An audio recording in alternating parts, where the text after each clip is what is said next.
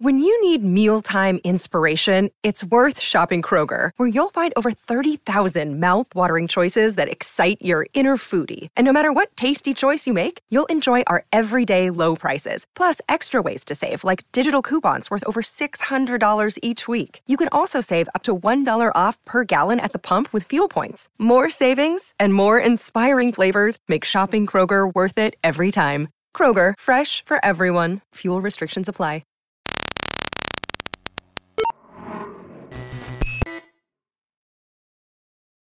Hey guys, ECRG here, back with another episode. Still in the midst of this pandemic, guys. Today's date in the recording of this is the 29th of June, 2020. 29th of June, 2020.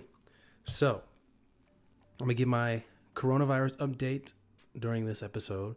I'm also going to talk about what constitutes clinical research experience, because I got a very good question from a listener. I believe they listen on YouTube. So if you're not subscribed on YouTube, you want to make sure you do that right now. Go ahead, subscribe. Go ahead, like all my videos. Comment on the videos too. Before we get into that, I want to let you guys know about the resume review program and career consultation. So if you're interested in taking your resume to the next level, now is a great time to be working on your resume during the pandemic, when sooner or later this pandemic is going to subside and more jobs have become available. So you want to make sure you're ready, as well as career consultation. If you are unsure how to break into the field, if you are unsure what direction you want to go into and how to get there, you can talk to me directly and schedule with me directly. So how you want to go about setting that up is emailing me, eliteclinicalgroup@gmail.com. I've been doing a lot of career consultation lately, especially now more than ever. You've got to make sure that you are following the right strategies to get to where you want to be in the field. So without further ado, let's go ahead and get in to today's episode. So this person emails in. They've asked me to share their name. I'm not going to do that because I don't want to deter other people from emailing their questions in. But I do keep them as anonymous as possible. So this person emails in saying, "Hello, I've listened to a few of your YouTube videos. I got your email address from the video. Should I get a clinical research certificate?" So if you guys haven't checked out that episode, you guys can go check out should I get a clinical research certificate? And you can know my thoughts on those if you don't know them already. They said, "I left a comment there. It reads, quote, 'I'm a little fuzzy on what exactly is considered experience. I have management and implementation experience in behavioral therapy. I also have a BA in psychology and have research. Designed a research project and presented poster presentation at university. Have critical thinking skills, cellular biology, plus lab, plus microbiology, lab abnormal psychology, and neuropsychology educational background. I'm also NIH certified, and in the past have also been certified as registered behavioral technician in behavioral therapy. Do these count for, quote, experience towards becoming a CRA and skipping the CTA starting position? I'm unclear if that's the order. If so, should I aim for a CRA position? I also live in San Diego, California. Also, what's the difference between a clinical trial associate, a clinical trial assistant, and a clinical research assistant? What is each respective pay? Which one travels? What is the quality of life of each job? Do you have a video that can have a clear graph of hierarchy, pros, cons to each one? What is the ideal experience needed for each? And how do you gain each experience? Are there any free certifications that could be adhered to online for free that you know of?" So they have asked a ton of questions, guys. So that's why I just responded back saying, "Hey, I'm going to make an episode. I just cannot respond to all those questions." So if you guys are interested, all of the answers to those episodes, all the answers to those questions are already in different episodes. So if you've checked out my series, it's about what each position does. So I've done an episode on clinical trial assistant. I've done an episode on clinical research associate, just what their job titles and how they function in the team. But I'm going to go over that a little bit briefly now in this episode. So basically, do what they list, having done a research project, a poster presentation, cellular laboratory biology, do those count as clinical research experience? And the answer is no. But it's more nuanced than that. Do they count as laboratory experience? Yes. A lot of those things that you're doing as bench research. That's, of course, science. But when we talk about clinical research experience, what we're talking to is clinical trials experience. Do you have experience with clinical trials? Do you have experience with phase 1, phase 2, phase 3, or phase 4 clinical trials? That's what we mean by clinical research experience. So you may have research experience. You may be researching something clinical. But if you're doing it at a lab basis, if you're working in cells, pipetting and stuff, that's not what we're talking about here. We're talking about, do you have experience in the phase 1, 2, 3, and 4 clinical trials? Because all the laboratory stuff is usually before all that stuff. It's what we're talking about is, do you have experience with the medications, with the IP, with the devices, going in actual patients, human patients, not rats, mice, etc. Human patients. Do you have experience with that going in human patients and dealing with those trials? So that's basically how you can tell if you have the right experience or not. Now, laboratory experience isn't bad. It's a good segue to get into clinical research, the clinical research and clinical trials.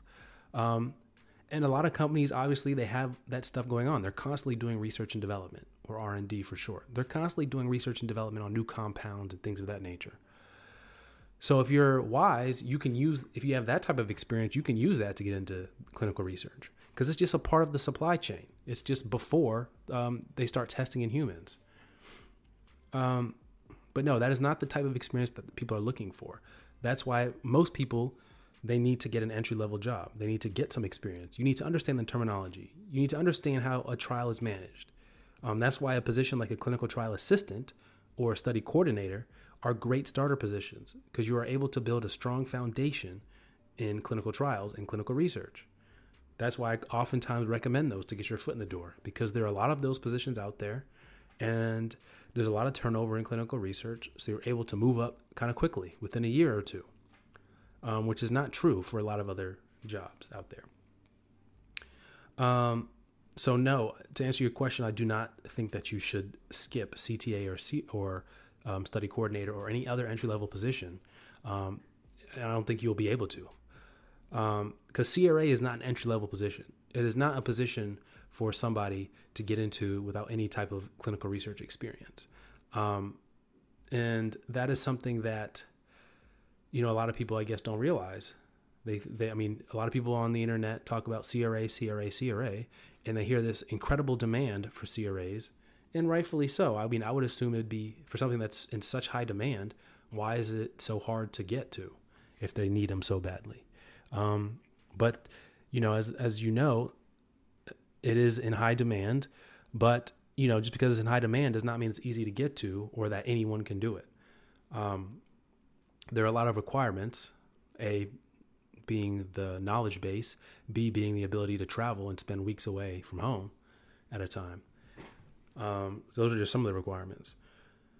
But when you talk about what's the difference between a clinical trial associate, clinical trial assistant, and clinical research assistant, so it's going to sound crazy, but different companies have different names for these positions. Different companies, all those different titles could be doing the same exact thing. So it's little nuances between them.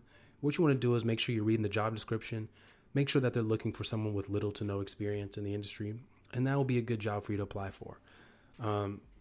Clinical trial assistant, you can go check out the episode I did on that. We've talked about that numerous times, but basically they help liaison with the sites, collect documents, help out the CRA.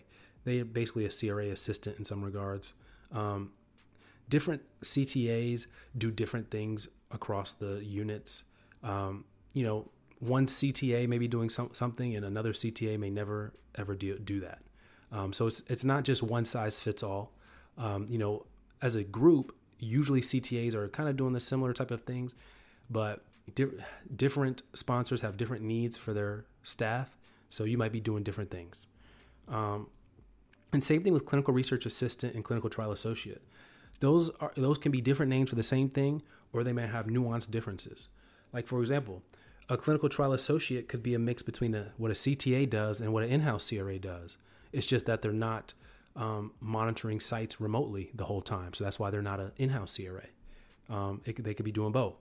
Same thing with a clinical research assistant. Now, clinical research assistant could be just a fancy name for a clinical trial assistant, or it could be someone at the site level who is working with the study coordinator, and they just call them research assistant. They help out however they can. Maybe they're the right-hand person to the study coordinator. Maybe they're helping manage the ISF binders, things like that nature. Maybe they're going and chasing down the PI for signatures and things of that nature. So you really want to make sure that you're applying to all these type of entry-level jobs, and reading the job description, making sure that it's of interest to you, and making sure that it is entry-level. So which one of these travels? Pretty much none of them are going to travel. The only traveling that one of them might have is at the site level. If the site is spread out among different areas of the city, I've seen that before, or the complex is huge, you might travel different buildings within the complex. These are entry level. You asked about pay. Look, I don't like talking about pay too much anymore with these entry level roles, because the pay is not really what matters. You want to make sure that, of course, you can live, get by, and that shouldn't be a problem in this industry. But the purpose of getting in this industry for your first job is not to make a bunch of money, is to get the knowledge. So, you can expect pretty much $39,000, probably a little bit more in California, all the way up to about $50,000 for these entry level jobs. So about 10 grand spread, just depending. Maybe even more depending on how you negotiate. But you could be within that range. I'd say about $45,000 to $50,000 is a pretty solid range. And the quality of life, that depends on a lot. That depends on who your manager is, who your boss is, depends on which company you're working for. But the quality of life in clinical trials is pretty good, and it's pretty solid when it comes to, as far as a recession or a pandemic, you're going to have work. And then, a graph of hierarchy. Like I said, these are mostly similar jobs. One thing you have to clearly understand is the difference between a site, a CRO, and a sponsor. I've talked about this a lot on other episodes before. The site, just because they're all at the bottom of the food chain doesn't mean they're necessarily at the bottom. They just work at the hospital. The CRO is a middleman between the sponsor and the hospital. That's all they are. They're just a middleman. Technically on the hierarchy, they're above the site, but not really. One that's clearly above is the sponsor, because they're paying for everything. They're paying the CRO, they're paying the sites to do all this work. So if you're talking about a hierarchy, they're definitely at the top, because they're paying for everything. That's just something you got to understand. And it's okay if you don't understand it coming in. These are entry-level roles. You're not expected to know everything. And, that's just what it is, guys. A lot of people want to learn everything they can beforehand, and you should, but you do not have to understand everything beforehand.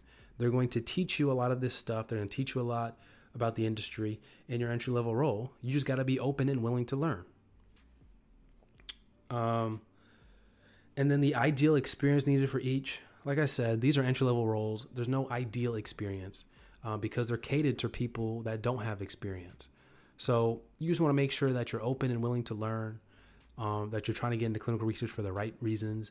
Don't talk about how you want to get in and be a CRA within 1 month. You just want to get in and leave, or you want to get in, get some experience, and jump to another company. You don't want to be talking about that stuff. No one wants a bunch of turnover, no matter if it's an entry-level role or it's not.